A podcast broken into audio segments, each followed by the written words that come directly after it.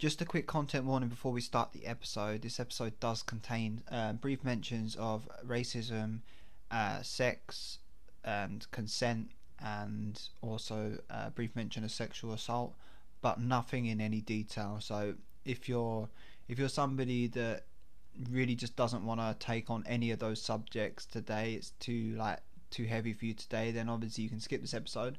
But to be honest with you, the the mentions are very brief. Um, they don't go into any detail, and they're just mentions in in the subjects that we're talking about. But I I thought that I should probably put uh, a content warning on that uh, verbally as well as in the description. Um, yeah, just yeah, just be a little little bit careful if you if you're sensitive to that at the moment. Um, I know that sometimes things just like subjects can like stir up certain feelings even if you don't go into details so i just wanted to i just wanted to like make you aware of that. So just a brief content warning. Obviously the usual content warning of strong language and adult themes because it's me Ziezy who just doesn't control their language. But do you know what? It's okay. It's all good but yeah, I just wanted to give a brief mention. Hope you enjoy the episode. It's been a long time. And yeah, let's go.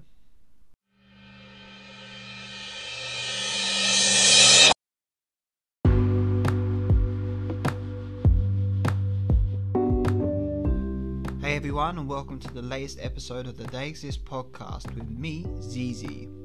I'm 30 years old, non binary, and go by they, them pronouns. I currently live in London, and this is my podcast.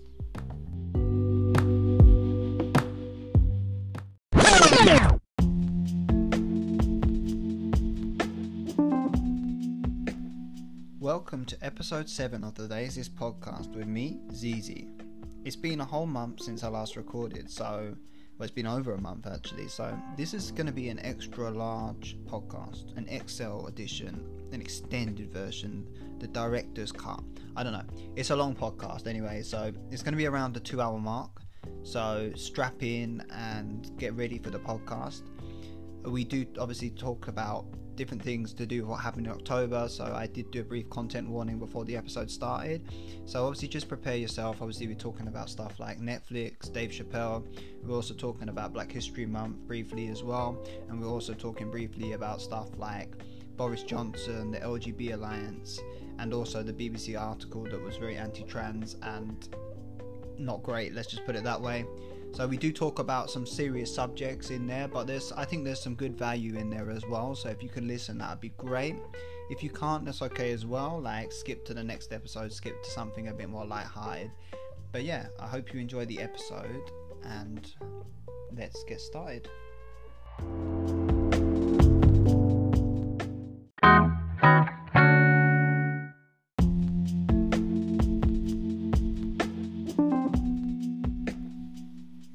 It's been a whole last month, so um, since I podcasted last, and I'm not gonna lie, I've missed it.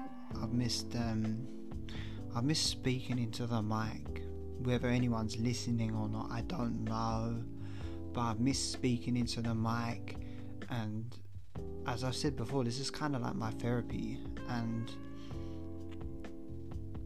being away from therapy for over a month and I think since I've recorded like a main episode longer longer than a month I think it was mid mid September and I'm recording this in at the start of November now so I can't remember if it's the fir- it's the first of November today. So I missed the whole of October. I missed like the whole of October. It's like a long month as well. It's like 31 days 31 days just gone but anyway, yeah, I've been away from the podcast because basically, yeah, so basically we're living in social housing and basically when you're on like a waiting list, if you're overcrowded, you don't get much time to basically move and you don't get any any warning. So we've been on a list for me and my partner. Um, we have a three-year-old, and we've been on a list for over three years.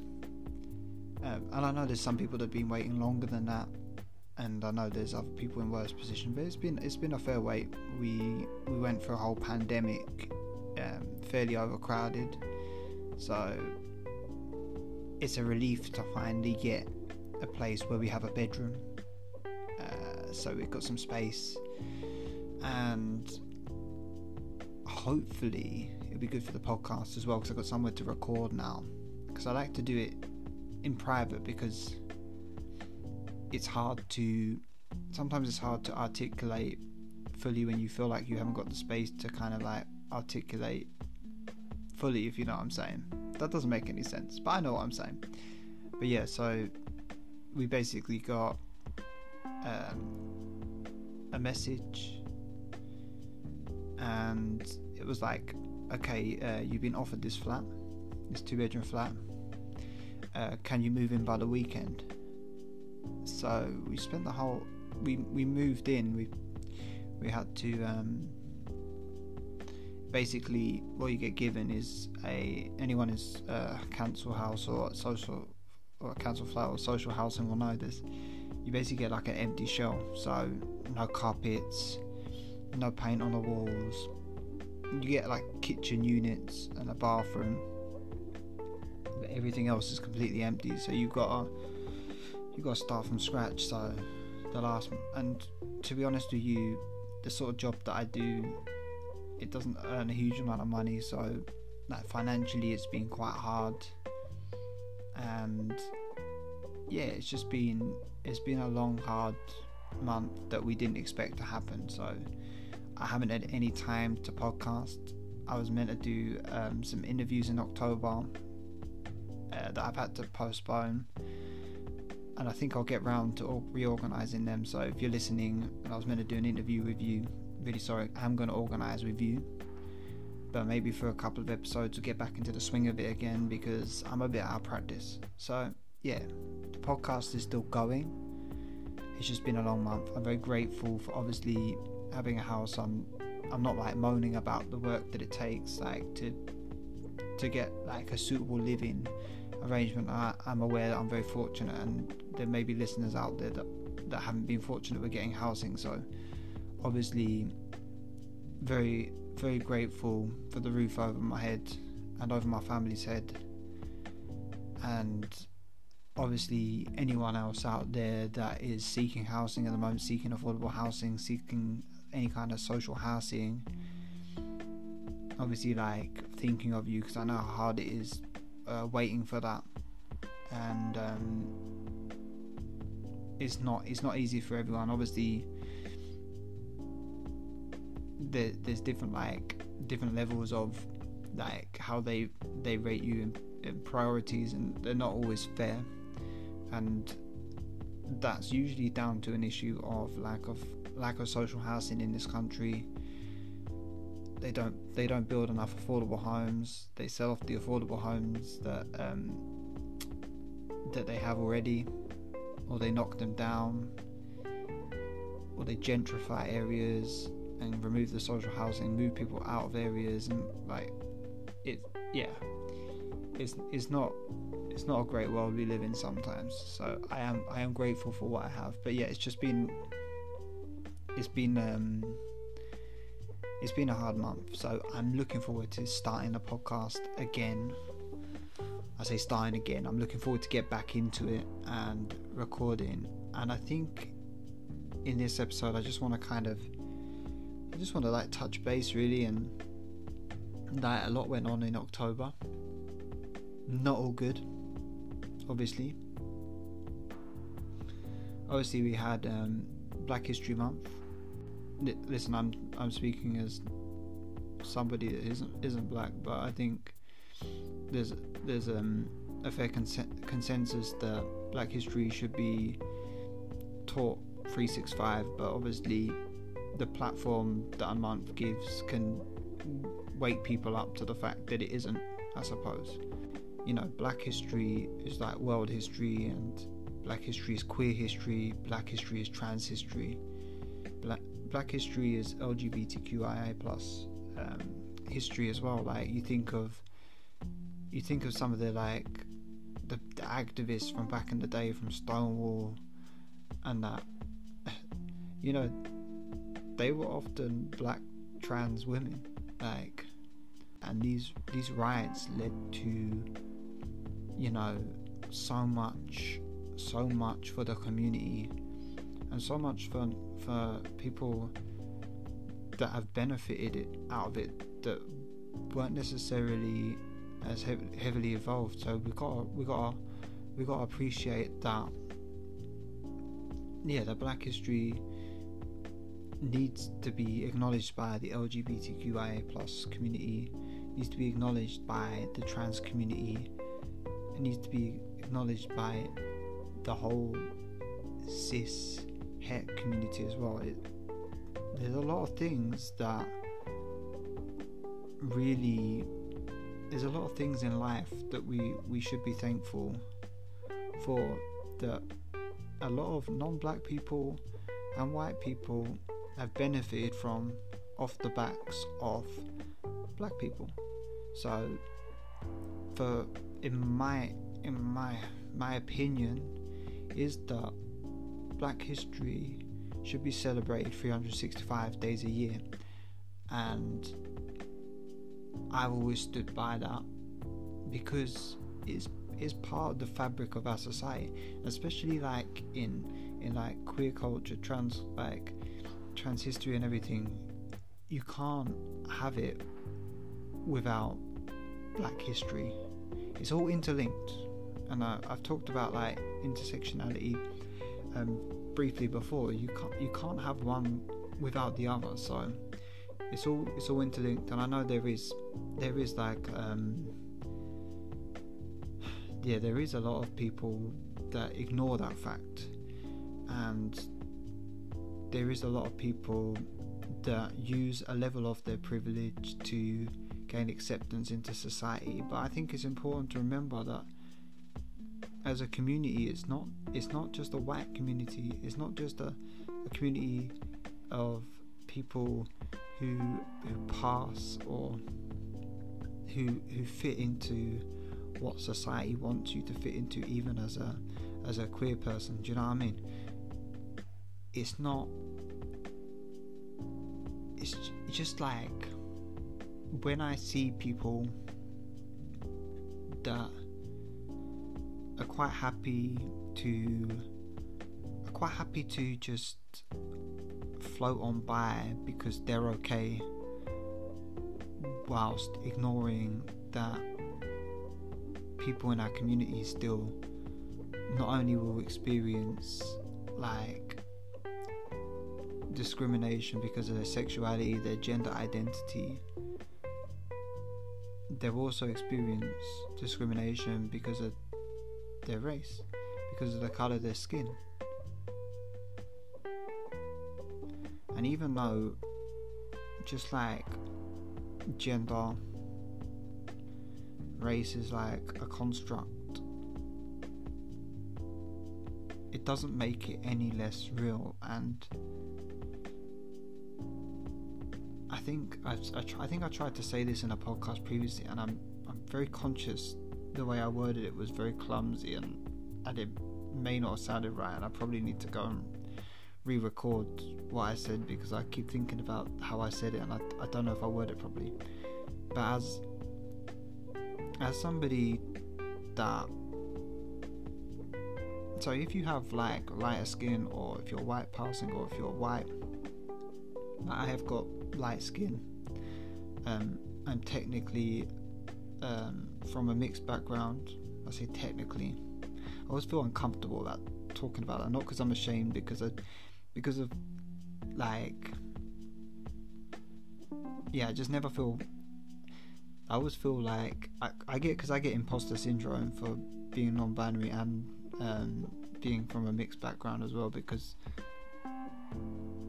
I'm light enough to like I suppose pass or, or maybe just look um, like a bit more like European like Spanish or whatever um, when actually like the mix the mix the, the kind of mix of genetics and like um, my ancestors like yeah, Indian like South Asian and stuff like that um, but obviously like so I always like get a bit uncomfortable about like how I word stuff. But anyway, I'm getting sidetracked and making stuff about myself. my point is is that if you are if you are a any mem any member of the community, if you're queer, if you are trans, if you are gay, lesbian, bisexual, pansexual, asexual, if you are any of the identities or sexualities under the big spectrum of the LGBTQIA plus community, and your skin is white, or you are white passing, or you have a level of privilege because of your skin. In everyday life, you can sometimes, sometimes manage to assimilate into society. Not always. However, if you are visibly black or brown, it's not something that you can like for example it's not it's not it's not something that you can just make disappear and nor should you want to. But you can't escape that prejudice. You can't escape the racism. You can't escape that side of things because you're always going to be visibly black or visibly brown. Whereas for myself, especially as a non-binary person, I don't like I don't think I stand out particularly. Maybe my bright purple hair sometimes, but I can just put a hat on. I can just put I can just wear clothes that are associated with my gender assigned at birth. I can blend in if I need to for safety and to not face discriminations. But what we got to remember is that we can do that sometimes with our gender, even though it's very painful to do. And we can sometimes hide. These are things that we've we've often had to hide at one point in our life because it's not it's, we've not always had a lot of us haven't always had the acceptance. So we've learned to hide these things. We've learned to live very like undercover with our gender identity. We've learned what we need to do to sometimes survive in certain situations. But i think this is why we have to remember that it's not just us we have to remember that some people they can't escape the discrimination they may get. And I think we have to recognize that there's layers to it and acknowledge that if you are, for example, a black trans woman, you are going to face a lot more discrimination and prejudice and systemic racism than most other demographics of trans people, especially white. Especially white cis het. So we've all got to acknowledge that there's different layers and there's different. It's not about the oppression Olympics, but it's just to acknowledge that when we have people that don't that are happy to be all like, oh yay, pride, all this, and they're happy to just be like, oh yeah, like we've got our rights, we don't face any discrimination, and the whole concept of a lot of their liberation is due to or down to the labour of black, trans, or LGBTQIA plus people from our history but it all gets forgotten about and it gets commercialized and it gets put into like a vault and just be like, oh no, we're done with that now, we're done with that. But yet, we have to remember that those people are still experiencing a level of discrimination that other people don't don't experience. And there's layers and it's intersectionality.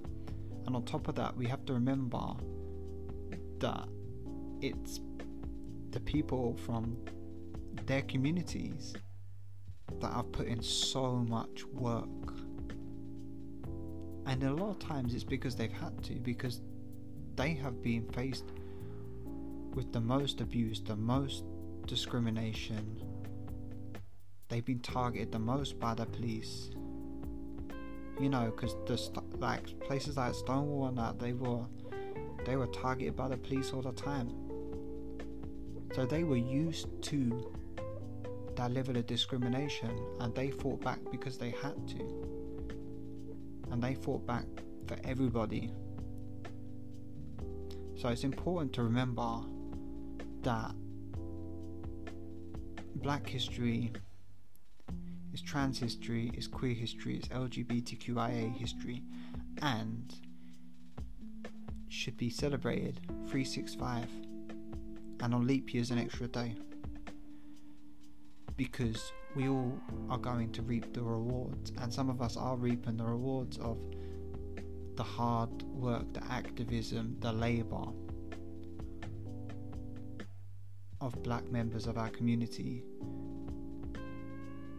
who are always on the front line always on the front line with activism and intersectionality is important. I think I think it's very important as a community that we we celebrate that. We celebrate the fact that we have our we have what we have now and we are where we are now even if it's not enough at the moment we are where we are right now where we can at least speak about it where we can at least have like some form of basic acknowledgement, even if, it, if we don't have rights, that we exist. Now, obviously, some members of the community have more rights than others, but we're still fighting about. At least there's a there's a discussion, and we're being acknowledged. We're we're, we're learning learning about ourselves. We're learning about other people. People are starting to learn about us. You know, like these these are the things we got to think about when we think about black history. Obviously we all get we all get taught a very a very slim slender slice of history. But i think it's all impo- i think it's important that even though it's november now and i'm kind of glad that i'm doing this this podcast um, after black history month because i think to do it during Black History Month is kind of just like defeating the point of what I'm saying because we should be we should be learning constantly. We should be learning constantly. We should be learning about people other than ourselves. We should be learning about black history. We should be learning about black queer history. We should be learning about black trans history. We can always learn more. We should be listening to black members of our community that are still doing the work now.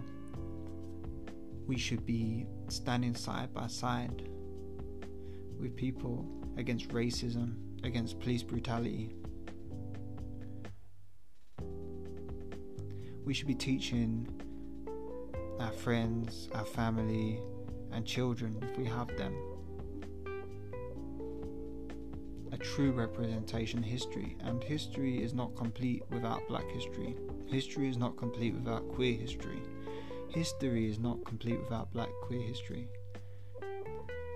Like, history is made up of so many things, and we get such a such a such a small slice, and we spend such a such a long time on certain specific things and it's very white. And it's not just the thing is right. It's not. It's not just Black history we have to focus on as well. It's like world history. Black history is part of world history, and we really don't fo- focus on anything other than a very white orientated history. Like for me personally, I would love to learn more about um, the Indian side of me and like the history involved in that. I I don't know enough. I don't know enough, and I'd like to learn a bit about like Indian um, queer and trans history, and I, I think that's that's what I want to spend some more time doing. But I think it's important that we, when we have things like Black History Month, we don't use it as like, we don't use it as an opportunity to, to just pretend. Like, if we're just pretending we care, like everyone does. Like I done the post, I done the post on Black History Month, but I think it's important to to continuously learn and not just pretend you are in Black History Month. Continuously learn, continuously learn. I think so many people can be quite flippant these days and and just be like, oh, okay, I'll do this because it's this month, it's this month for this, it's this day for this. Like it's it's kind of like as well like Pride Month as well. It's like you don't just support you you don't just learn about like LGBTQIA stuff like during Pride Month. You don't just support or be an ally during Pride Month, and it's the same with Black History Month. You don't just you don't just learn during Black History Month and then just forget about it for the rest of the year. It's ridiculous. You don't just stand by and be an ally and support the black community like just for like one month or like one day or like one protest. Like you have to be continuously in it. And I think like all these things like all these things are important and I think I think it's important to speak about and I just wanted to give I know this is a very long mention to it but I think I just wanted to give mention to that. On top of that, where do I go next? Obviously Netflix. Netflix happened and I watched the special. I watched the Dave Chappelle um, the closer and I've watched a number of things in and around that. I've tried to get a very rounded view of it. The closer was, in my opinion, it's just very sloppy. For one, from like a comedic point of view, just very sloppy jokes, kind of offensive just for the hell of it, but not like not funny. Like I didn't I just personally didn't find it very funny. And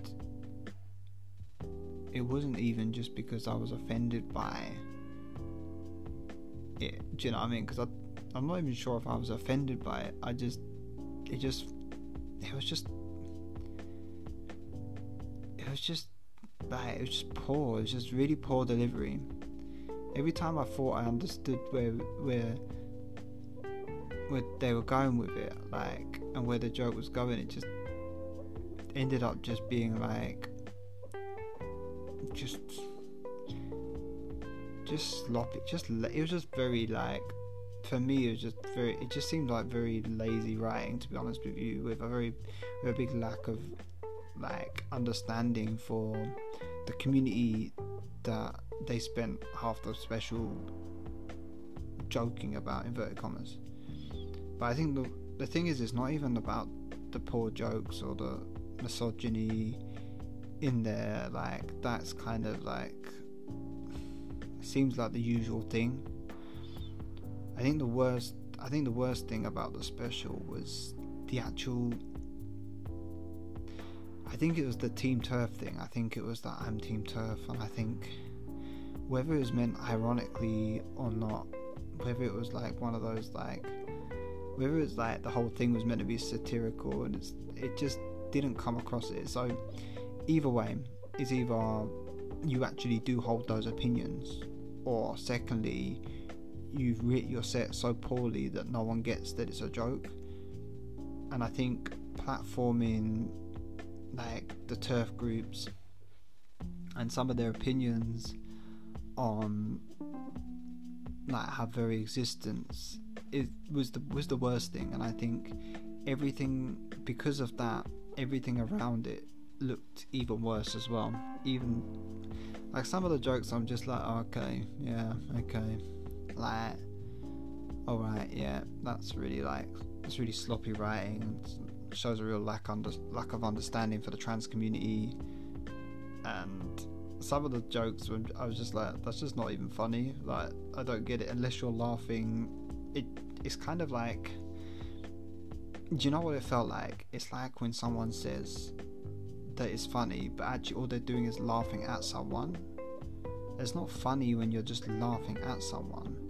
You, I think with comedy, you kind of need to be laughing with someone. If you if you're choosing a specific um, demographic to to write jokes about, it's not just about it's not just about like ripping them to shreds. It's like it's about making it so you can even if you're going to be like really brutal. I always think it's about being um, having a level of compassion and also just like so we're laughing together do you know what i mean because i just think if you go for like a community you don't maybe like maybe go and like maybe like show some of the jokes to like like a very like a diverse group of trans people at least like because I tell you what, I don't think they would have liked. I, I can't speak for everyone. I feel like overall people wouldn't have been down for some of those jokes, like because I don't even know where the joke is in some of it. Some of the things that were said were just statements, which made me feel like, which made me feel like, I just very confused about where they stood, and that's me being nice. Like just it was very contradictory, but not contradictory enough for it to seem like they weren't the views that they they hold deep down. Do you know what I mean? Like,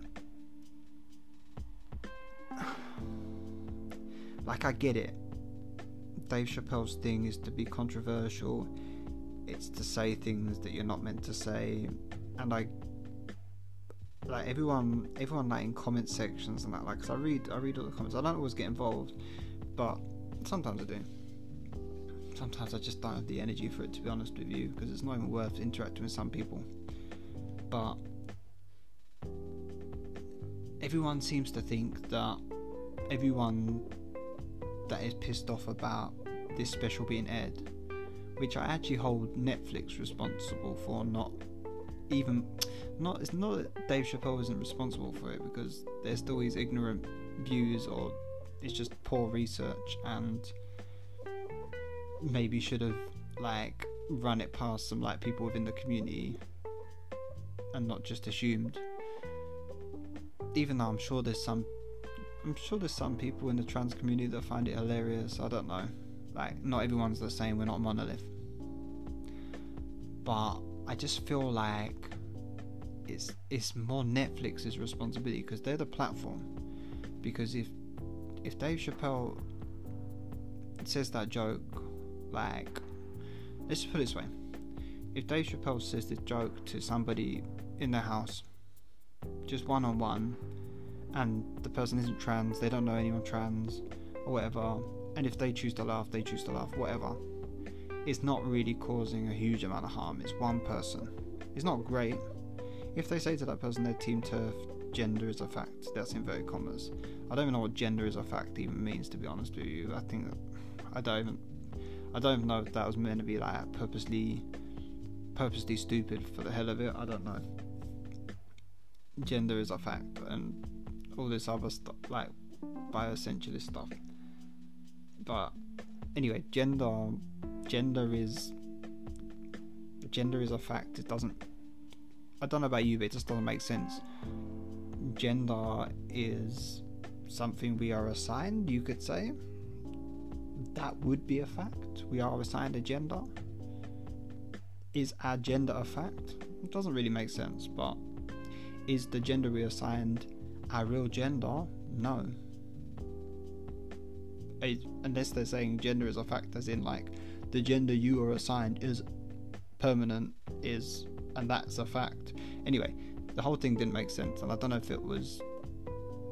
I don't know if it was meant in like an ironic way, but it just came across as in an ignorant way. But whatever. But yeah, reading through the comment sections and that, and and seeing ah all this all this spiel about like, oh, like this is this is the whole point. The trans community this, the trans community that. Uh, like the LGBTQI community. This is the whole point of why the special was made to prove the point, and you've all proved it. Like, no, no one's pr- no one's proved the point. You said some stupid shit, like, and Netflix chose to platform that and said it was like creative freedom or whatever, artistic freedom. Like, you know what? Like, I'm all for people saying what they need to say, right? But by the same token, like, if you're gonna, the thing is, right, with like freedom of speech and everything, is like, yes, freedom of speech, but with freedom of speech, like, comes like a lot of responsibility, especially when you've got a big platform like to air air that freedom of speech on like Netflix.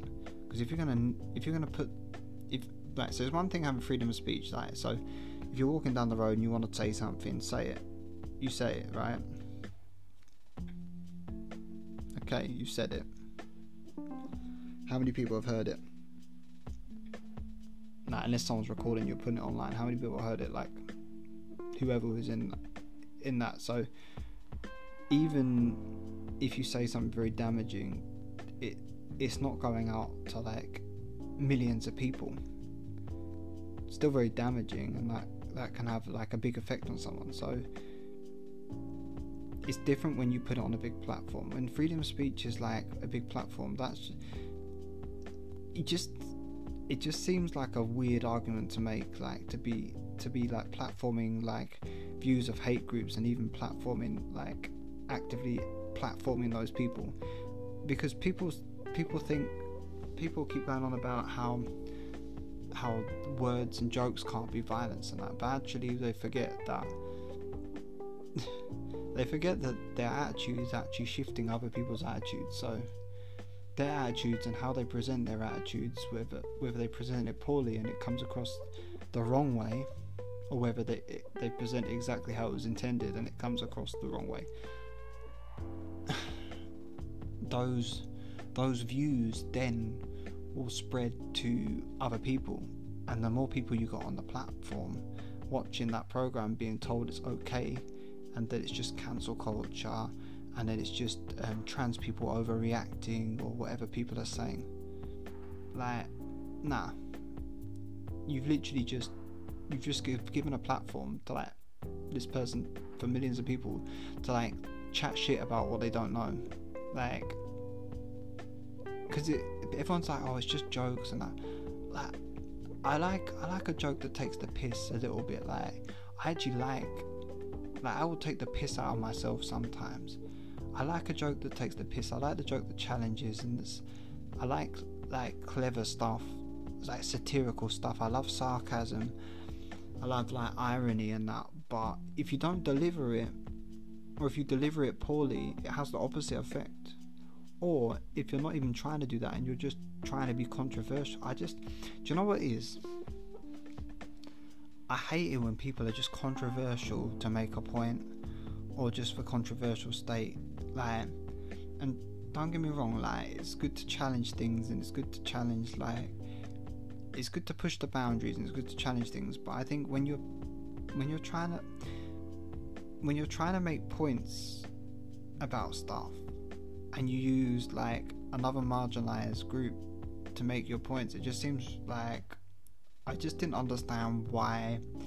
I didn't understand why they chose to choose the trans community, and specifically, a lot of it was focused on trans women as well. I think there was a mention of a day in there as well, if I can remember right. I watched this a couple of weeks ago. Um, and there was other jokes like and do you know what? Like I, like I said before I wasn't offended by everything. But when you when you target like a specific group it has to be done very tasty, tastefully and it has to yeah, I think it has to come back round to to an, to like an area of compassion. Some people say that like Dave Chappelle mentioned in their friend that happened to um, go to the shows and was trans, and obviously tragically is no longer with with us. I think they used that they it just came across that they were using that as their get out free card. You know what I mean? Like, yeah, but I've said all this stuff, but this is because my my trans friend would have loved those jokes, and I think great. Like, say those jokes to people that knew your trans friend that know their humor. Say it to their family. Don't air don't you don't have to air these jokes. These are risky, risky, risky, risky jokes, and not not that risky for your for your um, career. I don't actually think this has done anything bad to Dave Chappelle's career. I I can't. If anything, it's made him more famous. So we're talking about cancel culture. Talk about cancel culture. Like this just seems like a publicity thing for me, to be honest with you, like a publicity stunt to be controversial. To like it's like all all like like all like media's good media or whatever in it. Like so I don't know. I don't know. I was just like I was just disappointed by it because I just thought it was it was just very poor.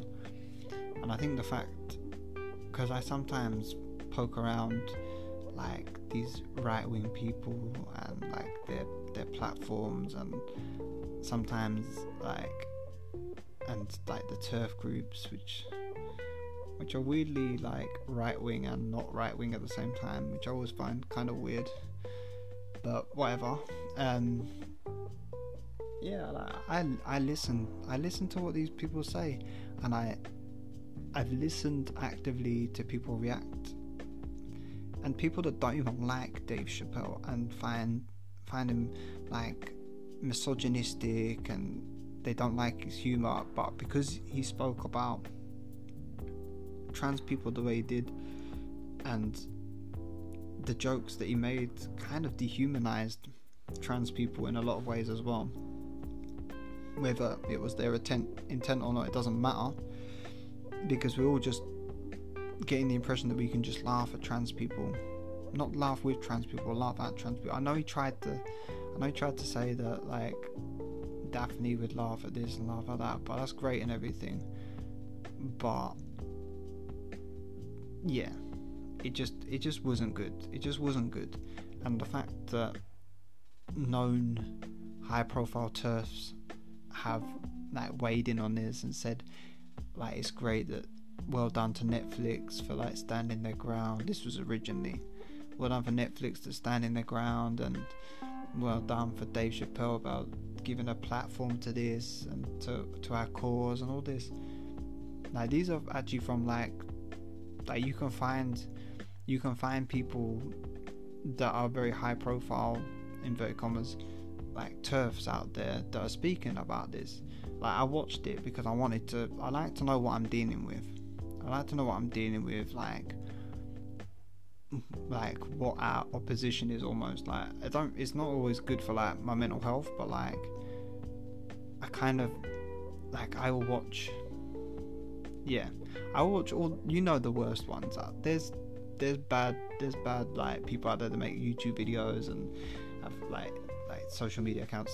Some of them aren't banned from them some of them are um but yeah like I, I I keep an eye I keep an eye on what people are saying because I like to know what I'm up against. I like to know what the other people are saying about us.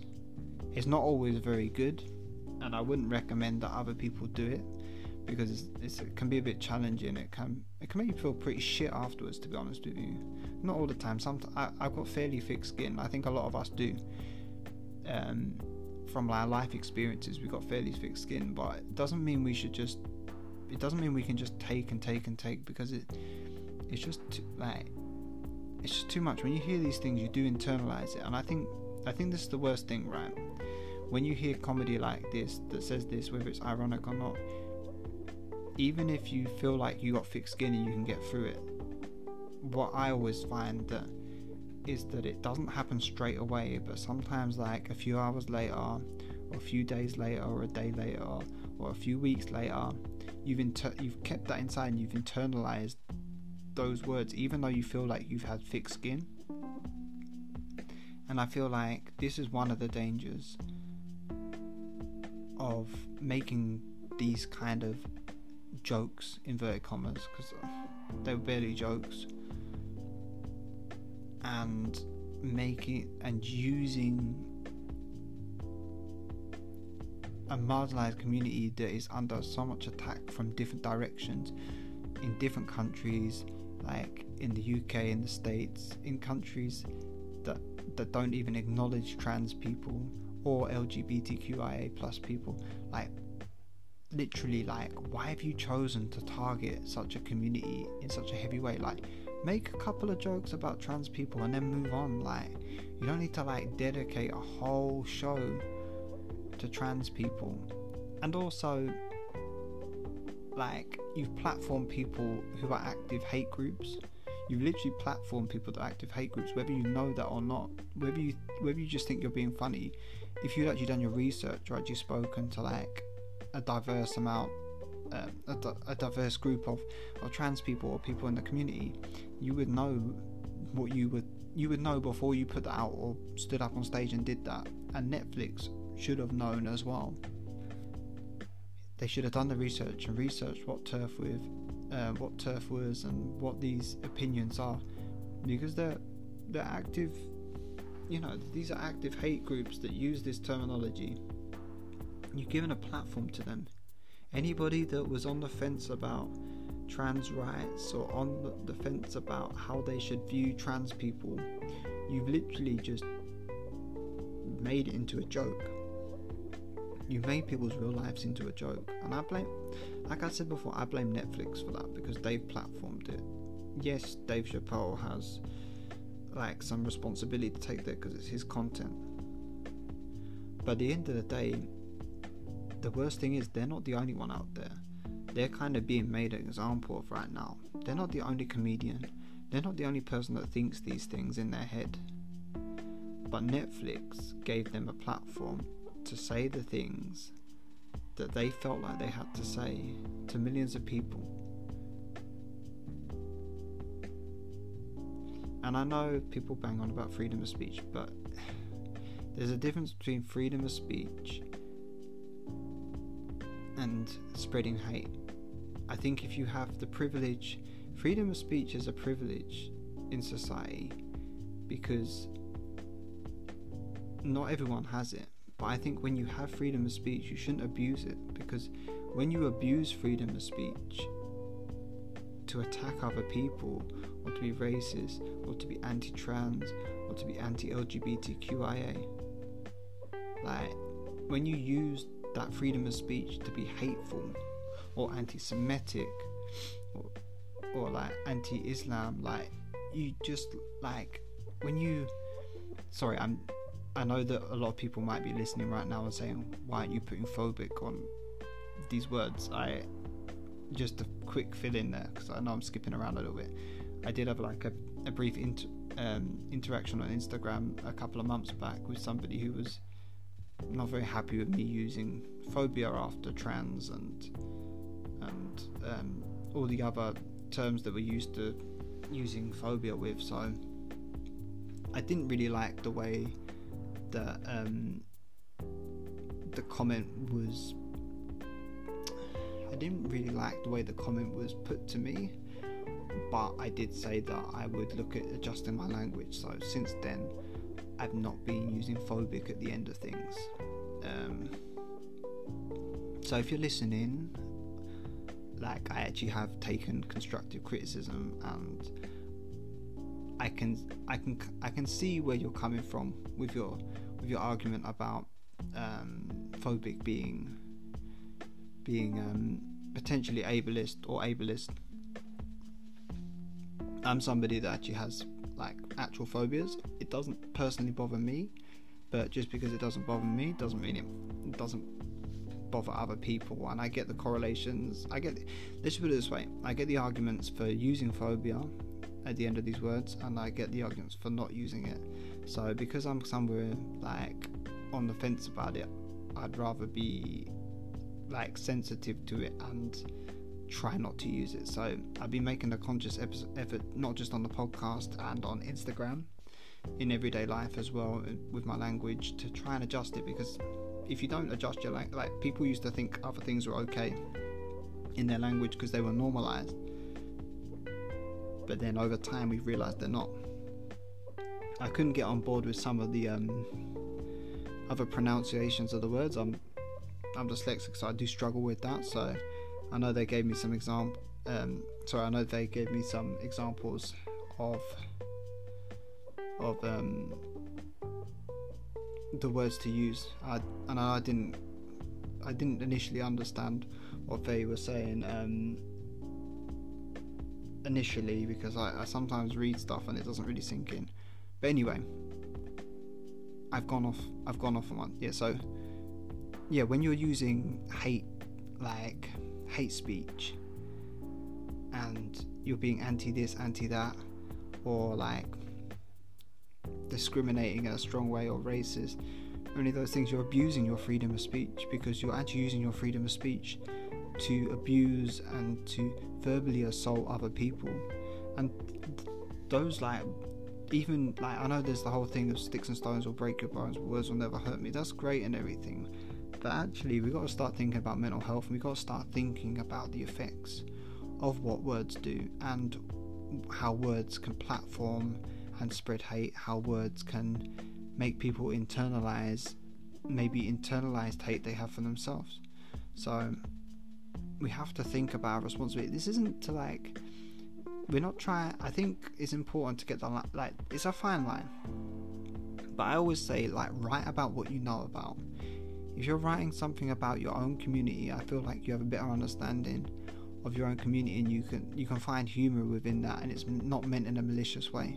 Whereas if you're writing about somebody else's community it kind of feels like it kind of feels like stay in your lane a little bit because you're not writing you might have like a trans friend or whatever or you may have trans friends or whatever but you're still kind of you're kind of guessing what's funny and what's not because you don't know what's funny and to be honest with you like Dave Chappelle is a black man. As far as I'm aware, Dave Chappelle is a black cis man. man. Obviously, like, if they're not, then I've got that wrong, and I apologize for misgendering. Like, I would never want to do a stand-up gig and make like racist remarks about black men or jokes about the racism that black men face as my stand up show as somebody that is not a black man. And on top of that, so I'm using black man very specifically because that is um, how Dave Chappelle identifies, I believe and I wouldn't do it for any any black person, no matter what their gender identity is. And I struggle and I struggle to understand how I understand that I wouldn't do that. I wouldn't want to. I shouldn't do. I can't make that humor because that is not my culture.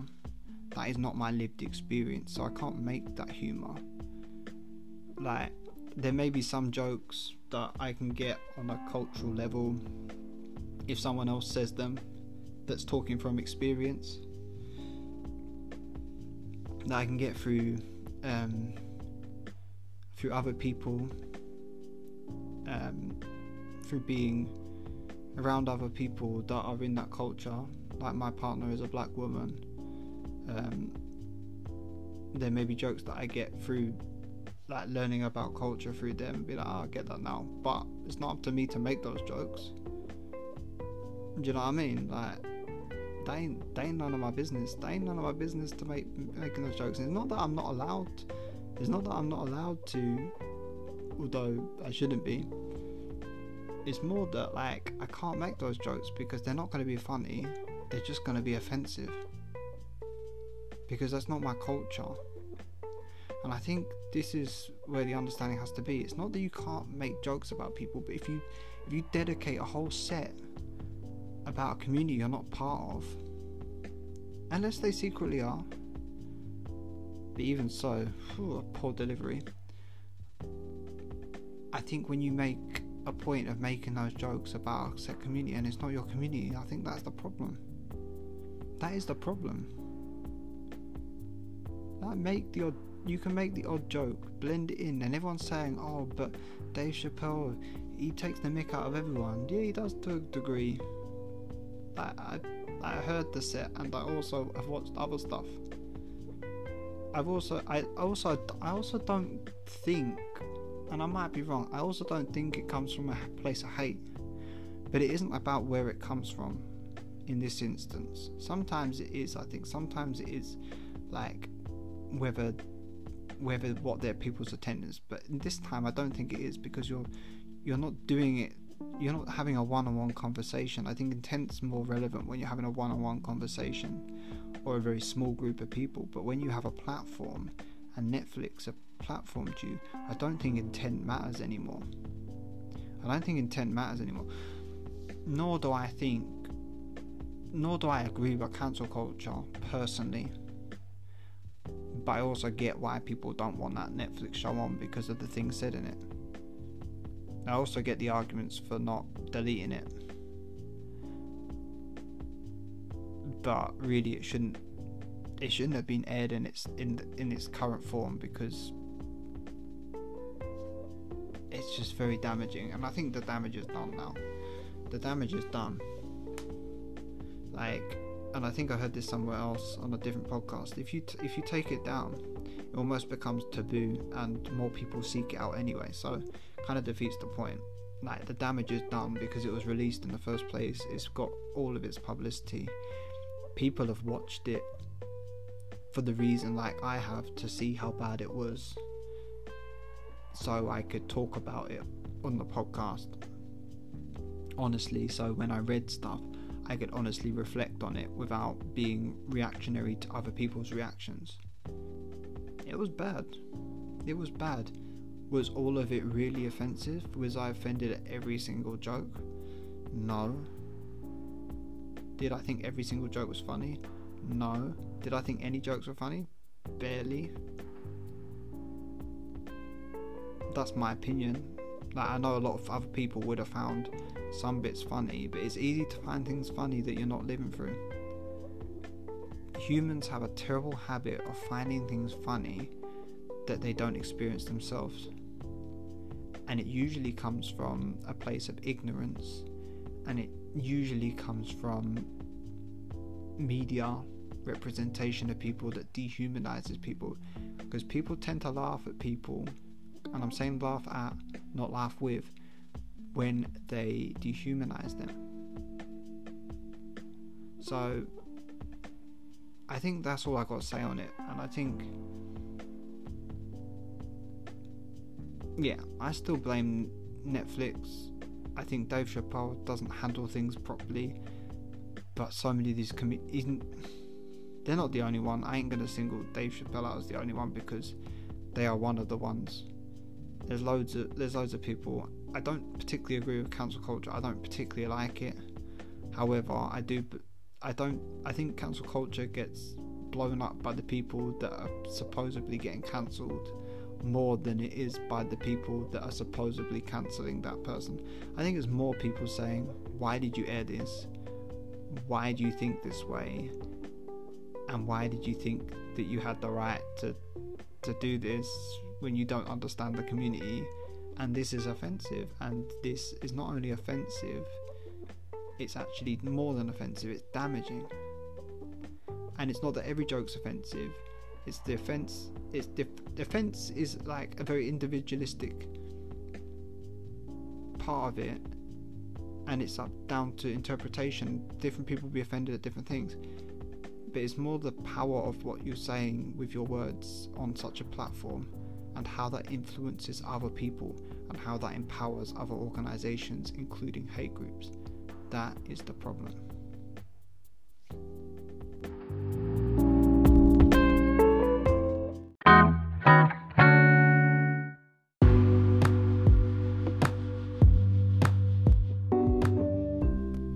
Just a little break in between these two sections of the podcast, just to let you know that you can join our Discord community. It's a great space for trans, queer, non-binary, LGBTQIA plus people to interact and get to know each other and share resources. So I just thought I'd give a brief mention in between. I know I mentioned it at the start, and I know I'm going to mention it at the end, but just in case you wanted to join now while you're listening to the episode, you can do that while you're listening to me in your ear hole. And also, you can also follow us on Instagram at They Exist Podcast as well. Enjoy the rest of the episode.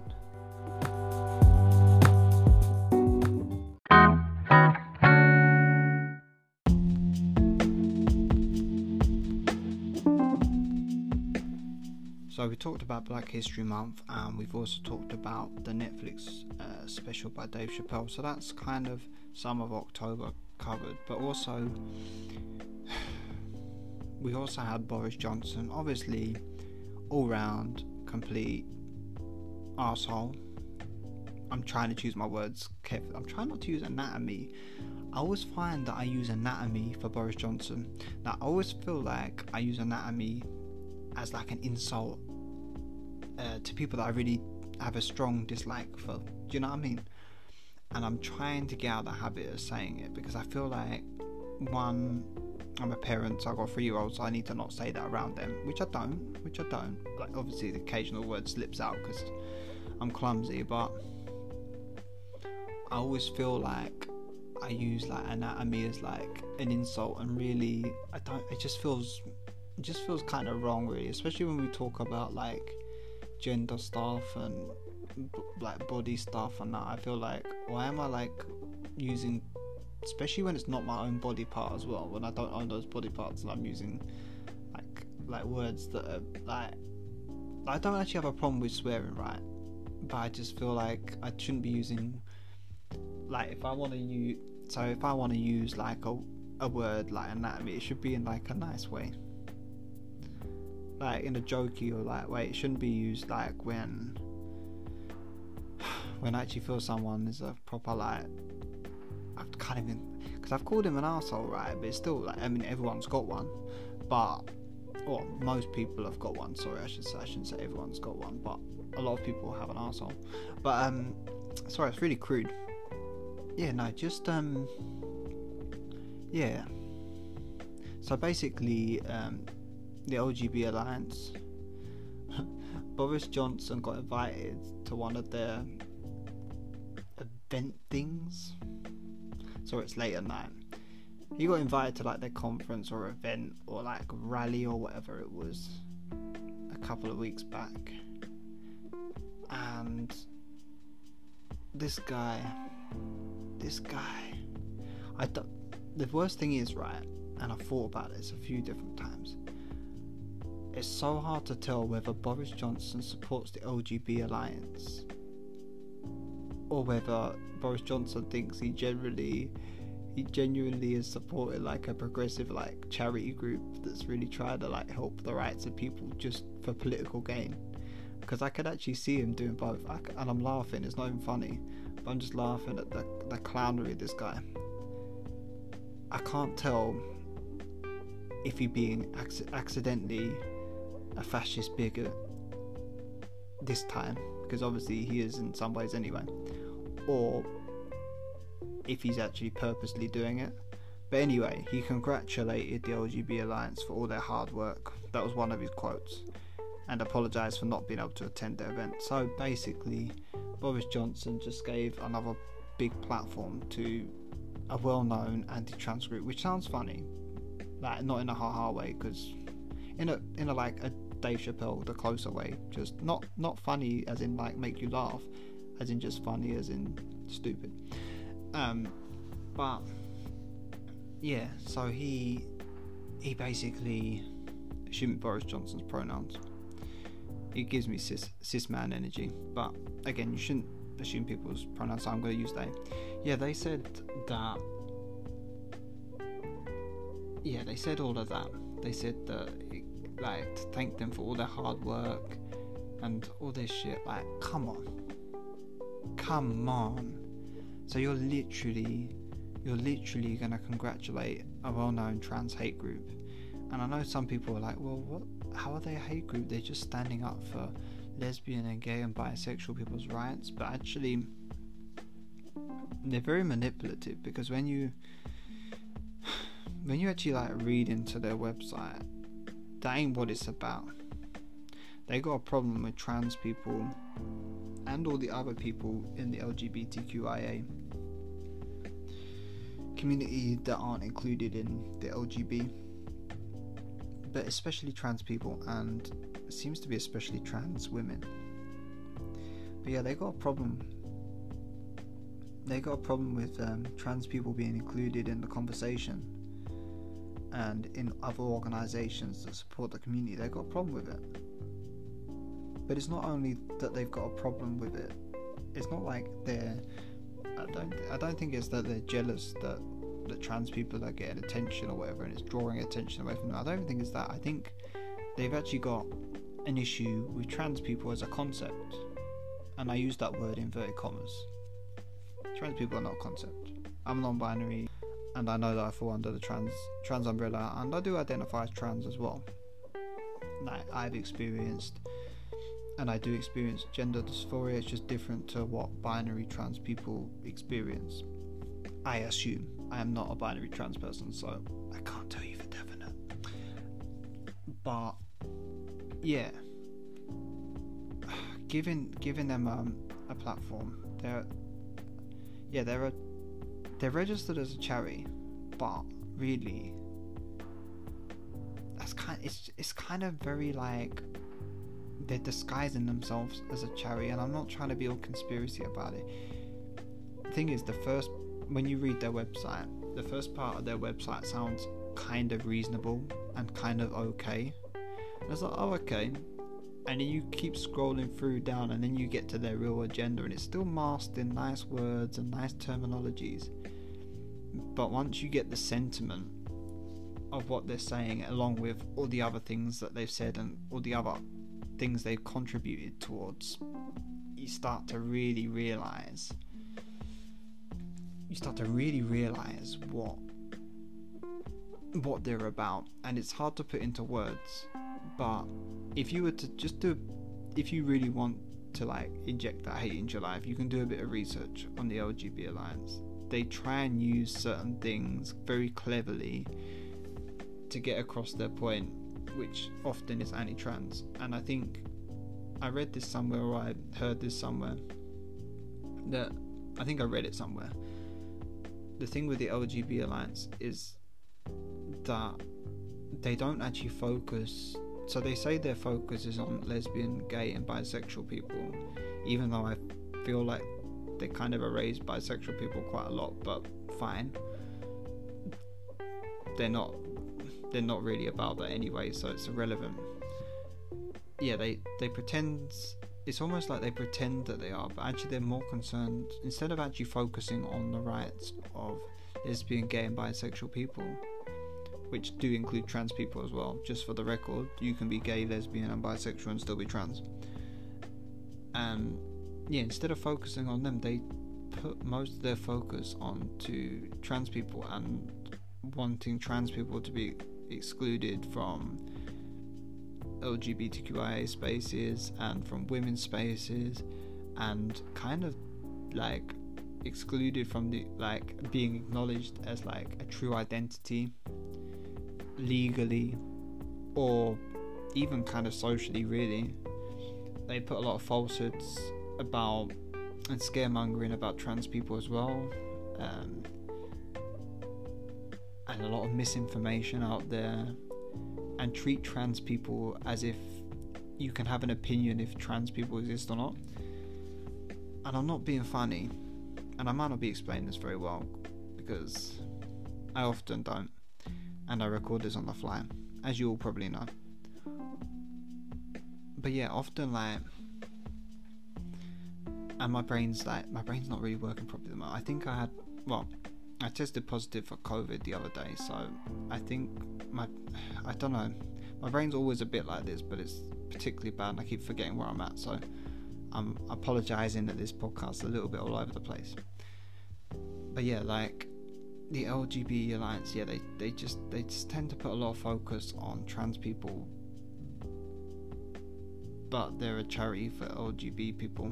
It just doesn't. It just doesn't make sense. Why? Why the trans community being part of like the wider LGBTQI community is a problem? I don't know, but I think some of it's to do with their own anti-trans hate. Like, again, me not trying to use the phobia. It's quite hard at times, so I appreciate the effort here. People appreciate the effort. Yeah, it's it's more to do with like I feel like they're very uncomfortable about accidentally falling. This is this is what I think. I think they're very uncomfortable accidentally falling for a trans person, and they have a lot of internal feelings about it that they can't handle. They got a lot of fear for this, but like my my right, this is my opinion on it. Right, everyone keeps going on about genitals with these organizations. Right, they're like, I don't want to be forced to go out or to um, to interact like sexually or romantically with people with X genitals or Y genitals or whatever. Do you know what I mean? I'm not doing chromosomes. I'm just Doing algebra or some or whatever. You know when people do their whole like X this X that or whatever. Yeah, I don't want I don't want to interact with someone in whatever way, romantically or sexually, that is has a penis or a vagina because that's not my sexuality. Okay. My my opinion is is right is that sexuality is individual. And you being gay may mean one thing to you and may mean something else to another person. And if to you being gay means that you will only go out with someone with the same genitals as you, then that is your preference and your opinion. But it's only your preference and your opinion. It doesn't represent everyone else. Someone else may be gay and go out with someone that identifies as the same gender as them but has different genitals to them but they both identify as gay. Therefore, that is their preference or that is their acceptance of that person into their life. Or it's actually more about gender identity and less about genitals. And that's their their right to to love love that person to engage with that person however they want romantically or sexually or not sexually like it doesn't it doesn't matter it doesn't matter if you don't want to sleep with somebody because you're not attracted to their body that's okay it's okay no one has to have sex with anybody who isn't attracted to somebody. You know, you don't have to have sex with someone you're not attracted to. Let's say, right, let's say you you you're going out with someone, you're dating or whatever, and it, you know you want to take you want to take things to the next stage, whether it's on the first date or whether it's like ten dates down the line. It doesn't matter most trans people will probably tell you anyway beforehand because it's dangerous for trans people to it shouldn't be but it the way society is set up and stigma is set up and people's irrational fear of trans people and their reactions to that is dangerous so most people will tell you anyway but even if they didn't right and you start getting undressed or whatever and you you notice that that person have has like a genital that you wasn't expecting. Okay, you you could have talked about it if you wanted to. Like you could have talked about it beforehand. Save save that conversation later, but cis people don't have to talk about it. They're attracted to who they're attracted to. They don't say, "Oh, by the way, I've got a penis," or "By the way, I've got a vulva. or by the way, I have this genital or that genital or my genitals look like this or I have I've had top surgery. They they don't say all of like they don't say all of these things. Like, like I used to have breasts, but not now, or I was or I grew breasts during puberty, and now I, now I have my my chest that I've always wanted and that I always felt like I should have had. So like no one no one that is cis has to do that. However, if you get to that stage and you're like, do you know what? I'm just not feeling it. I don't. I'm just not feeling it. I don't think we should. I don't. I don't want to. I don't want to have sex no more. Like, or I don't. I don't take this any further. Yes, that person's gonna be probably feel a little bit hurt, but it's how you handle it and it's how you how you present that to that person. But consent can be withdrawn at any point, and I think like everyone's having a lot of like conversations about consent anyway at the moment, which is good. So consent can be withdrawn at any point, whether you're halfway through, whether you're whether you're whether you like you feel like you're nearly at the end, do you know what I mean? Whether you're just about to start, whether you you haven't started at all, like consent can be withdrawn at any point. So if you're at this stage where you're undressed and you maybe you even know about maybe you even know about their genitals, but you wasn't sure if you'd like or not, and you would just wanted to try it, and they got dressed, and you're just like, do you know what, this just isn't doing it for me. That's okay. Like, handle it nicely and respectfully. Just like, do you know, like, you don't have to like be brutal. You don't have to be like, oh, oh, oh no, I can't because your genitals they do this to me. They turn me off. Da, da, da. You don't have to be like that.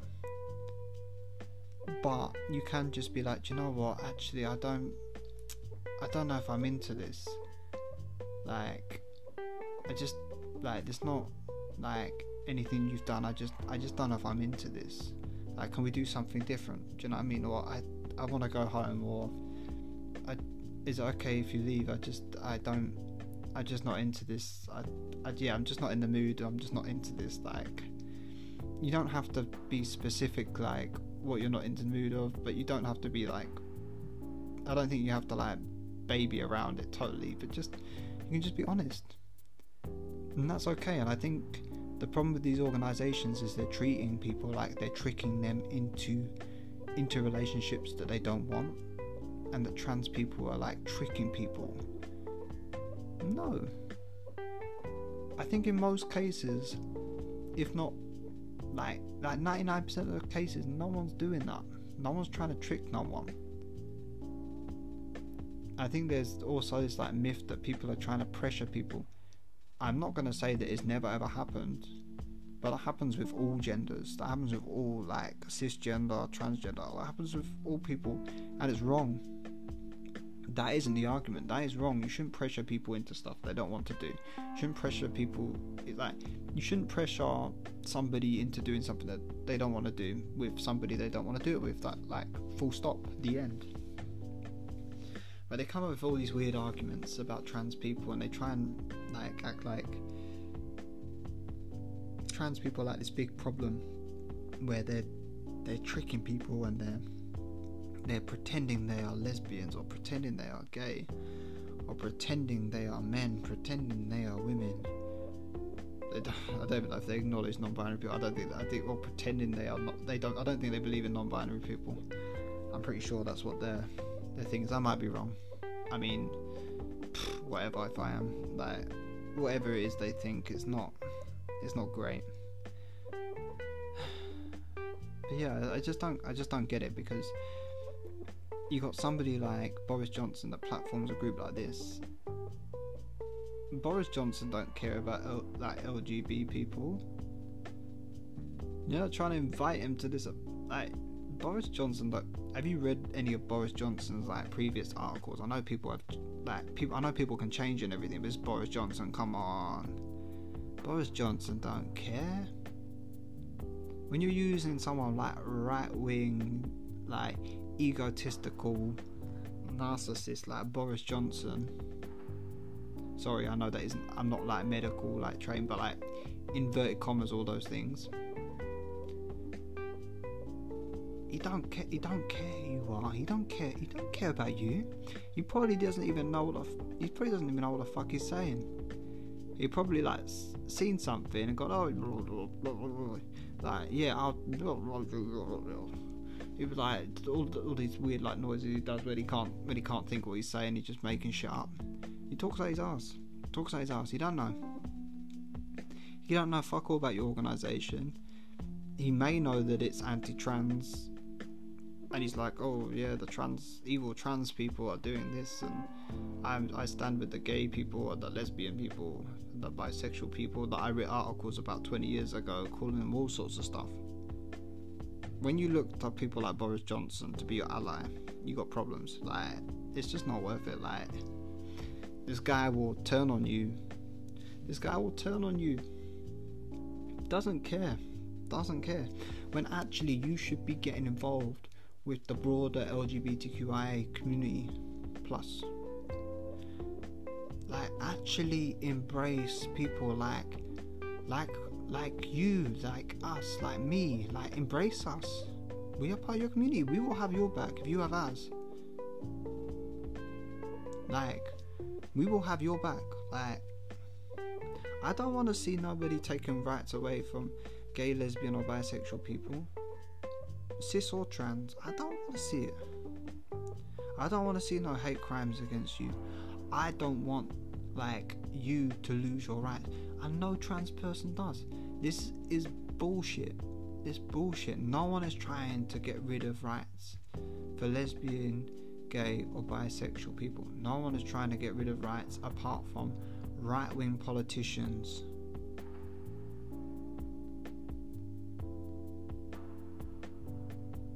They're the danger. And then when you let them side with you, you're siding with your own enemy. Like, you think they're on your side, they're not. They're not. We're on your side. We're here on your side, but all you want to do is hate on us. You want to hate on us and restrict our rights because you have some uncomfortability about. And all I can boil it down to is are you scared that one day that you may be attracted to a trans person, and in your mind, that will make you question your own sexuality, even though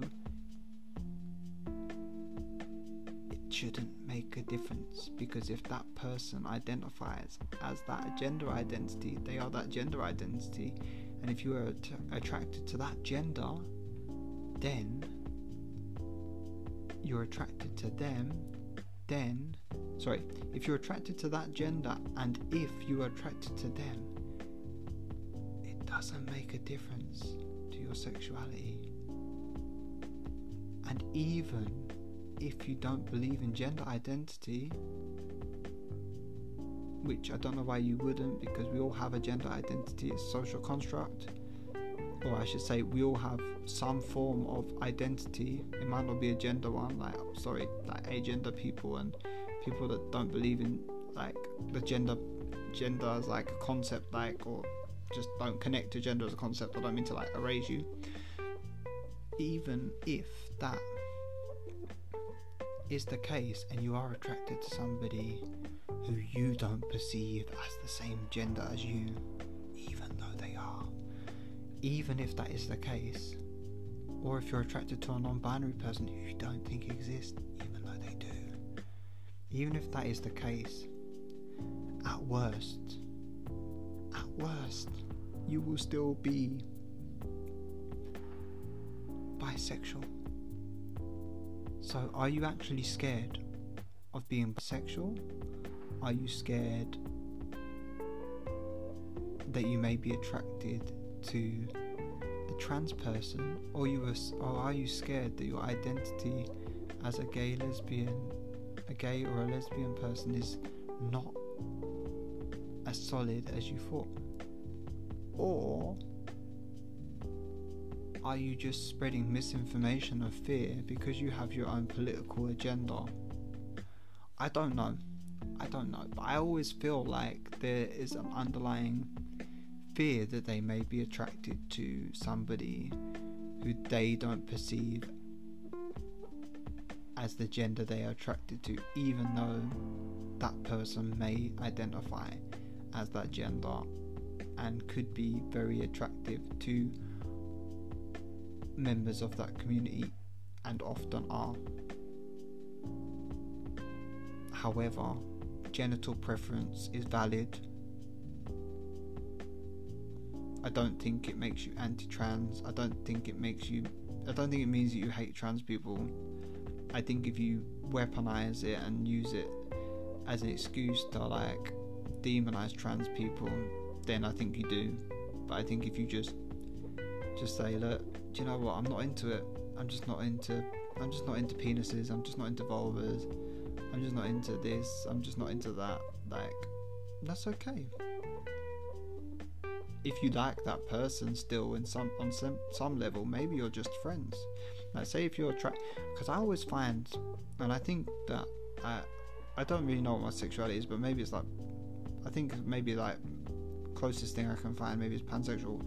I always feel like I'm attracted to people's energy. Like obviously I have I think I do have like um, a preference to what what I am attracted to in a person, but it isn't always physical. But I do feel like there is physical characteristics that I'm like, oh okay, like that's really attractive. Like I'm really like I can see like the beauty in that, and the beauty's in the eye of the beholder a lot of the time.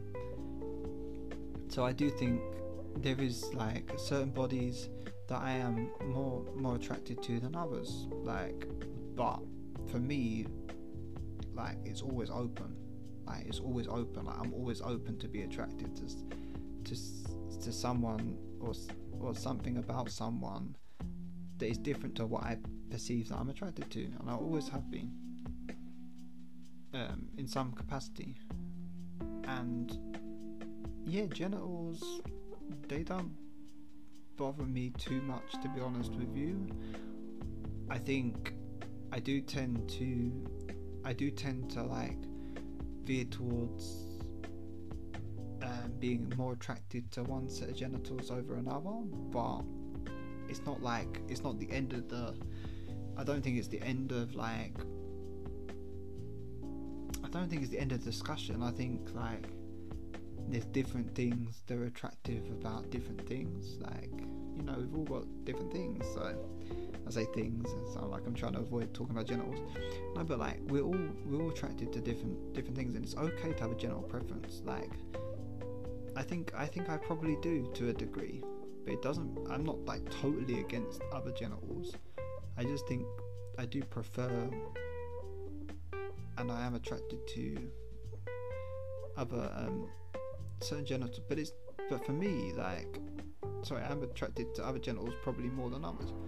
But for me, it's not just about that because it's not just about your genitals. It's, it's there's other ways that don't involve genitals that you can still pleasure each other.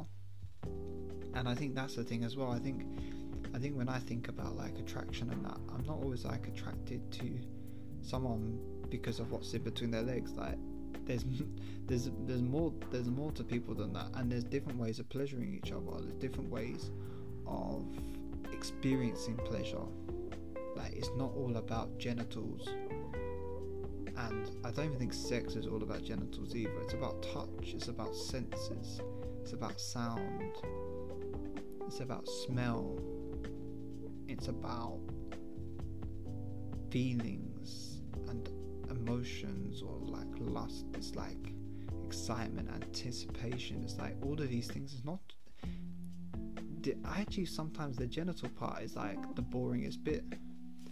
So while i acknowledge people's preference for genitals at the same time if you're not attracted to somebody's genitals but you're still attracted to them and you're like oh, do you know what if you had different genitals i'd be like bang like bang on this like this hookup or whatever, like I'd be like, I'm really into you in so many ways, and you're so attractive in so many ways. I just, I just don't know what to do with your genitals because I'm, I'm, they just intimidate me, or I don't like them, or I'm just not attracted to them, or they, they just don't, they just don't do it for me. They don't excite me. They don't arouse me. I can't help it. That's not how I'm wired. That's okay. But if you still like that person, you're like, ah, if only you didn't have, if only, if only, if only, if only. There's other ways to still interact with people without interacting with people's genitals. Some people don't want it. Some trans people don't want their genitals touched. Some trans people is very dysphoric. Um, their genitals are very dysphoric, so they're happy to be pleasured in different ways. Or some trans people they want to play, and this isn't just trans people, but some people they just want to pleasure you. You know, and then it's not about genitals no more. However, you don't have to do that either because you can withdraw consent at any single time. And if you don't want to have sex with somebody, or if you don't want to be sexual or intimate with somebody, or even kiss someone or hold someone's hand, like any like touching, do you know what I mean? You don't have to. You can withdraw consent any time, and people have to have to ask for consent. Like that is the that is the. I know I know it doesn't always happen, but I'm just saying that is the general consensus. So when they talk about like oh trans trans women are trying to force themselves, or trans men are trying to, or non-binary people are trying to force themselves sometimes, so and so and so and so. I feel like that be a very false narrative onto people, and I feel and people like the LGBT Alliance and Get the L Out, they do that, and they're not the only ones, and other TERFs and transphobe like trans anti-trans groups, um, they do that, and yeah, I nearly did say the phobic word. I was doing so well like even the last couple of months, like in real life, I was doing so well not using phobic, but I nearly done it. So I'm gonna leave it in because I'm human, and it's okay to make mistakes. I acknowledged it. Let's move on. But like, there's still probably people listening like just say it. It's not a big issue, but like I'm trying. I'm trying. I'm trying to be. I'm trying to be. I'm trying to live by my philosophy of listening to people and trying something. So that's what I'm gonna do. But um, that leads on to the other thing that happened last month. I can't believe it's last month already because it feels like I don't know. October just feels like it didn't happen. Was the article with the BBC very anti-trans and included references to all of what I just spoke about. Um, and I know there was a letter I shared it on the Discord. So there was a letter um, that was sent um, to the BBC, always being sent to the BBC, about a very biased article about trans people and mainly targeting trans women. And it had every single trope under the sun in there about trans trans women and a lot of the contributors were from organizations like the LGBT Alliance and Get the L Out. So I feel like that kind of a lot of what I've said is very relevant to that, but basically the article was insinuating that trans women were pressuring themselves onto onto um, lesbian women and were yeah effect- effectively it was talking it was talking uh, effectively it was calling trans and I'm going to put this in quotes effectively it was calling trans women predators as a whole collective community and how they were allowed to just get away with writing that article. It, this is the problem with the UK at the moment, right? The BBC is meant to be impartial, whatever the fuck that means. I'm not like totally like anti BBC, but I think they they make a lot of fuck ups.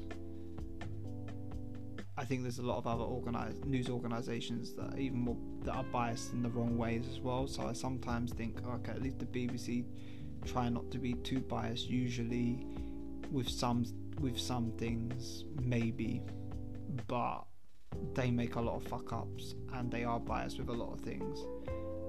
And then they just say that because they're public funded that they're impartial, but actually they they do make a lot of bias. And it was just a very anti-trans um, article. It had a lot of fear mongering in it. It had a lot of like, kind of like flashbacks to how people used to feel about bisexual people and gay and lesbian people back in the 90s, early 2000s and 80s. I wasn't around in the 80s, but I remember like, I remember the attitudes even to gay people in the late 90s and the early noughties when I was like a kid, and it was just very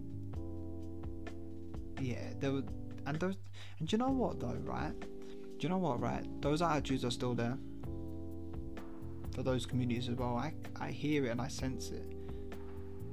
People aren't as progressive as they think they are.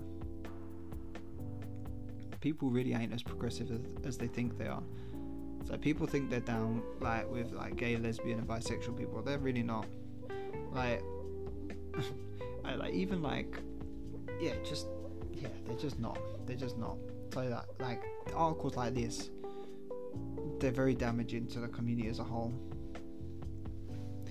Like, if you're gonna talk about like these things, and obviously like anything to do with being pressured or non-consent or sexual assault is not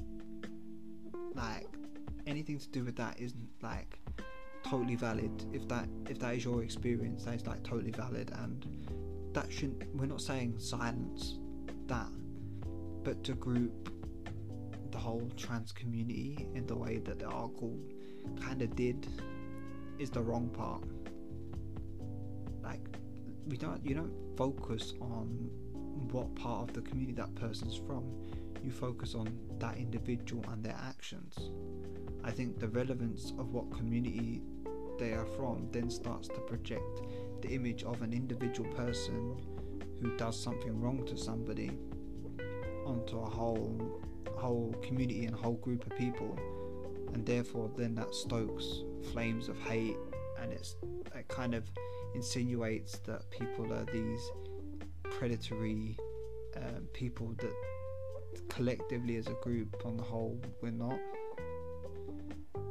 no more than anyone else in the world.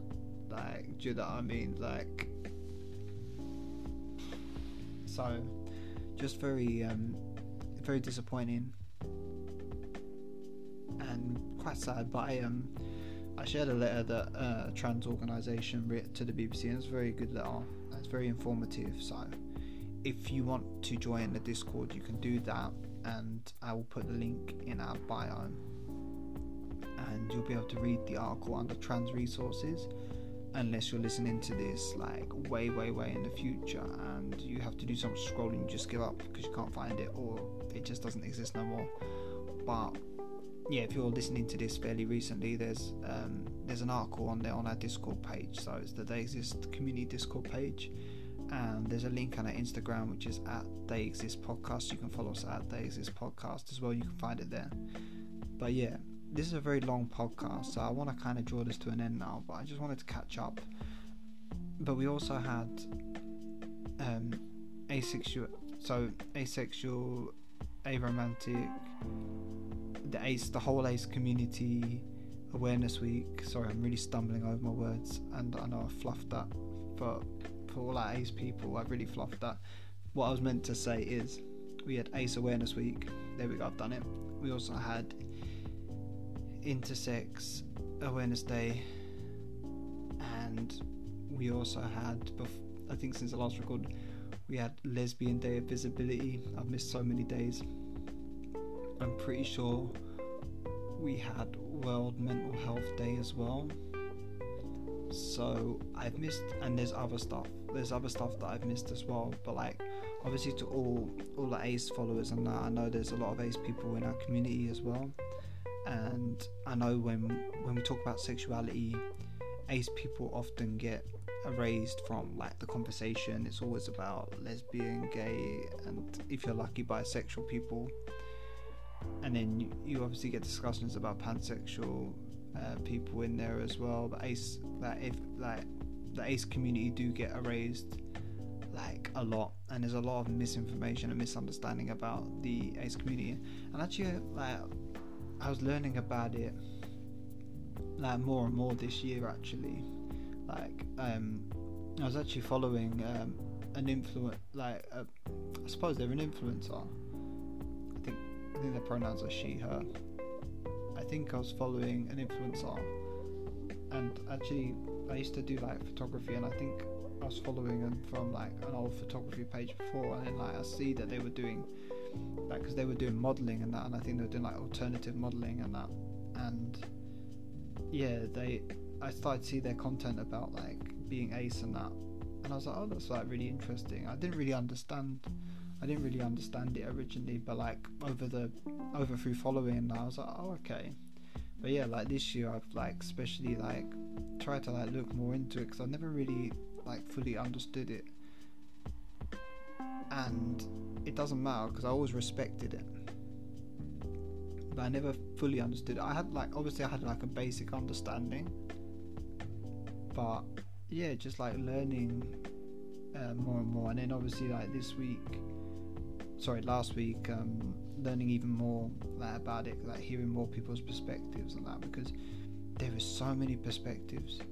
There's so many different ways like to experience your sexuality, or if you want to refer to um, as well as your like your lack of sexuality or how you how you feel about attraction to other people and how you don't feel attraction to other people, how your attraction to other people is is at different levels and different times, or varies, or it's just non-existent, or how you experience like pleasure as as an ace person, whether you whether you do, whether you can. There's so much myths about like ace people, and I think it's really good that um, that there, there's more information out there and we're hearing from people who talk about these things openly and candidly but also we yeah we should support we should support those people and we shouldn't just support and learn about them um, just on like ace awareness week like i say like i was following this this person this model for for a while like obviously for like different reasons like doing like photography and that back in the day. And that is I think I found I found them on like a model like portfolio a photography a model portfolio site I used to be on. And um, yeah it was one of the one of the people I was following maybe to potentially work with in the future. I never did. But um, yeah I think they they do a lot of activism work now. I think they still do a lot of modeling as well but they, they I think they combine it with their activism for um,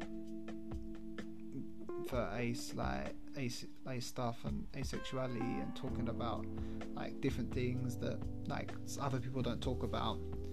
Um, and yeah I think that yeah that yeah they're very interesting. Um, I think I identify as black cis woman. Um, but still part of the LGBTQIA community but I know in, in the trans community as well there's a lot of um, yeah, there's a lot of people that identify as ace um, or on the ace spectrum. So yeah, like shout out to all of you, and also to like all the intersex followers as well. Like again, it's another part of our community that is part of like the LGBTQIA, like A for the asexuality and ace community, and I for intersex. Um, yeah, the inter- intersex community they, they do get erased from the conversation a lot. That's why I always like using the full LGBTQIA. I know it's a lot plus community.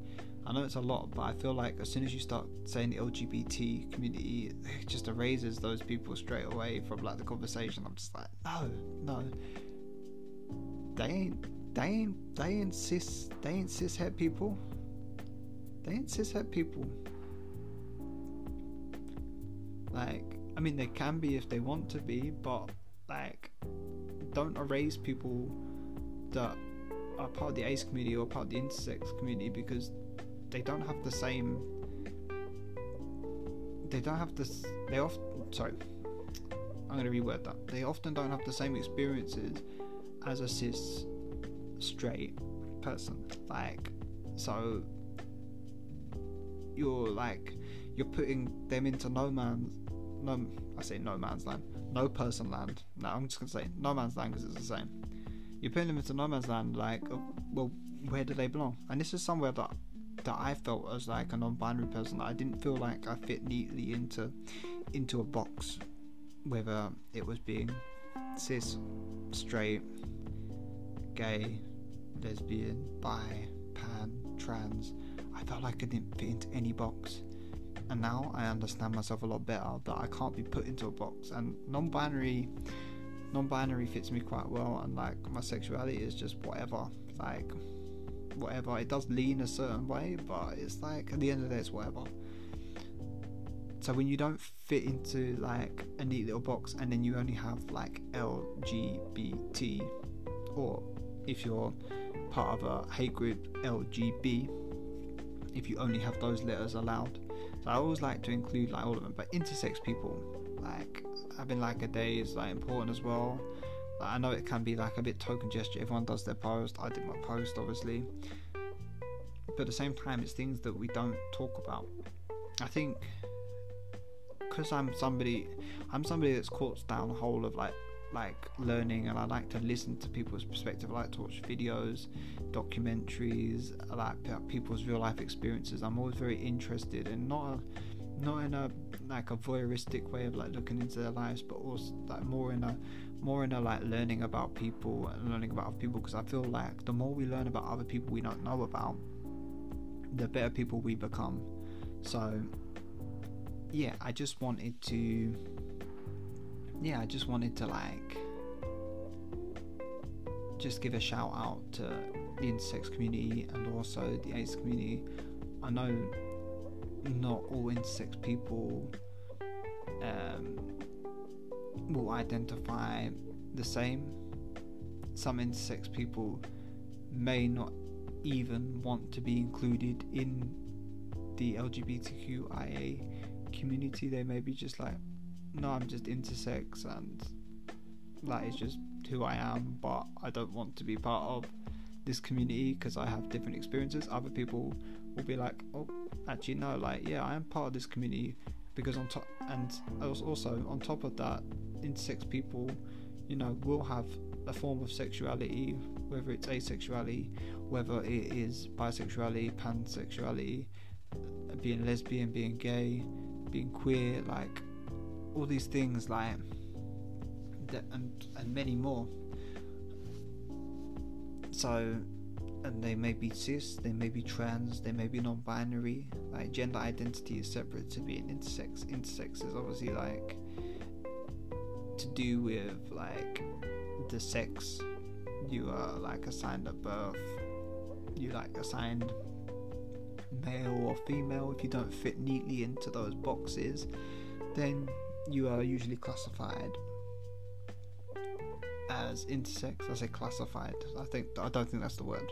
Sorry.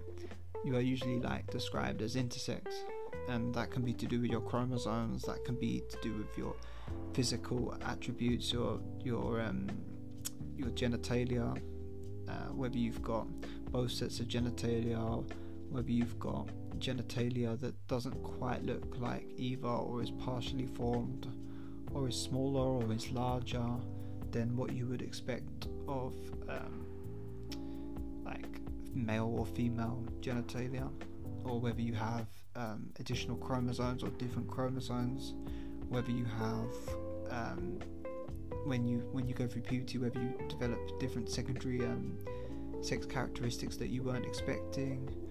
So you could be you could grow um, up thinking you're a girl or a woman, or you've been brought up that way, assigned that gender at birth, and then later on down the line, um, your body is producing testosterone and you grow like a full beard, or same like you could be identifying as a boy because you have all the ge- uh, genitalia you've been assigned gender at birth as a boy, so I should say not identifying as a boy, but you could identify as a boy as well if you're cis and then during puberty maybe start to develop um, breasts. Like, these are just some examples. I think i've read somewhere there's 35 different ways to be intersex. And probably even more if if science is like i think i always feel like science knows like the tip of the iceberg with things. And there could be people that really don't know that they're intersex that just believe that they were the sex that they were assigned at birth. So, yeah, not intersex people like trans people, like queer people, like LGBTQI people, like any marginalized group fighting for their rights, are not a monolith. and intersex people are fighting for their rights. They don't all think the same. Um, they're fighting for their rights not to have uh, surgeries that are non-consensual at young ages. A lot of intersex people have surgery very, very young, and of course they can't consent at that age. Um, and I'm talking about like when they're like babies and, and toddlers and, and stuff like. And it's it's a weird juxtaposition. I think that's the right word. When you've got intersex people that are having surgeries, sometimes against their will, and definitely like non-consensual um, surgeries when when they're younger. Yet, then you've also got the other side of the coin where you've got trans people who want stuff like puberty blockers to stop developing um, the secondary characteristics that uh, sex characteristics they would get if they get through go through the puberty of their assigned gender and or people that want hormone therapy or people that want to have surgery that can't do it or have to jump through so many hoops to even get close to doing it over so many years. It's it's just a fucked up system. So we're all we're all fighting a similar cause but a different cause. But that's why we. all, I think I just want to summarize in this way. This is why all of us should come together because we're all fighting the same system.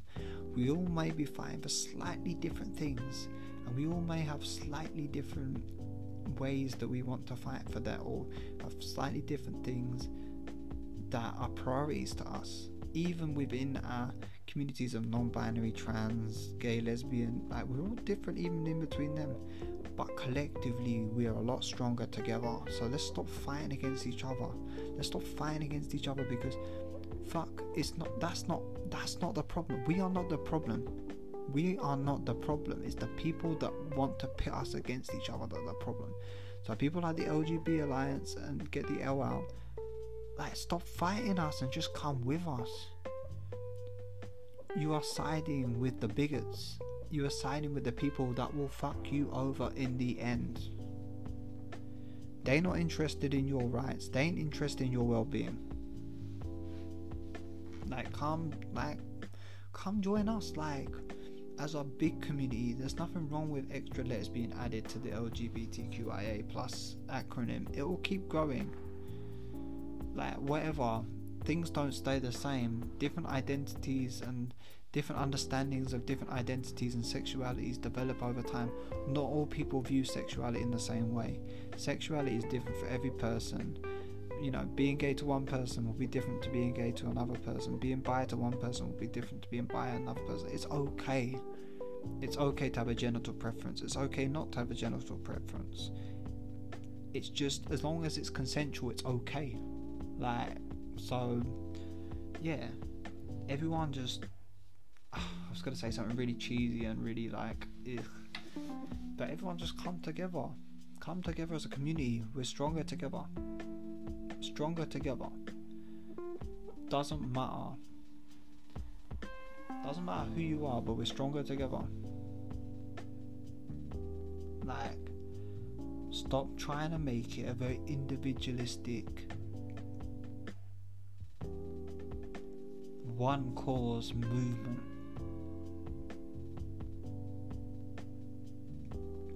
We're not free until we're all free. Liberation for all at the end of the day. And fuck these fucking right wingers. Fuck these fucking fascists. Fuck these people that are trying to take away any of our rights. Any of our rights. Anyone. Anyone attacking anyone in within our community. LGBTQIA plus community. Anyone trying to attack any of our rights is damaging all of our rights. Because if they can come for one of us and they can successfully take away our rights or restrict our rights, what's stopping them from coming to you? Because they're ruled by their own ideology. And a lot of the people that are anti trans and have these anti trans ideologies that you are buddying up with and sometimes agreeing with, or sometimes even they are agreeing with you Their ideology is not LGBTQI plus friendly, and that includes you. Often, often they are using you as pawns. That's my opinion, anyway. I might be wrong, but I guess it's freedom of speech at the end of the day, and it so you know, like if you can make a Netflix special on it, it's okay. So, um, anyway, take care, everyone, and I'll speak to you next time. Sorry about the long wait, and this is a proper hench long episode. It's like going to be two hours or over two hours. So I'm really sorry for that. So thank you for hanging in. I was going to do it in two parts, but you know what? You can just have a two hour. Just listen to it in two parts. And take care of yourself. Join the Discord if you would like to get involved with the community. We got Discord. I'll put the link in the bio of this podcast. If it's called a bio, it's in the link in our bio on our Instagram. It's at They Exist Podcast on Instagram. At They Exist Podcast on Instagram. You can join uh, the community from there. You can also listen to us on Apple Podcasts and leave us a ratings and review. A nice five star one would be nice. A little nice review for me to read would be nice as well. But yeah, take care of yourself, and I will speak to you all soon. Hey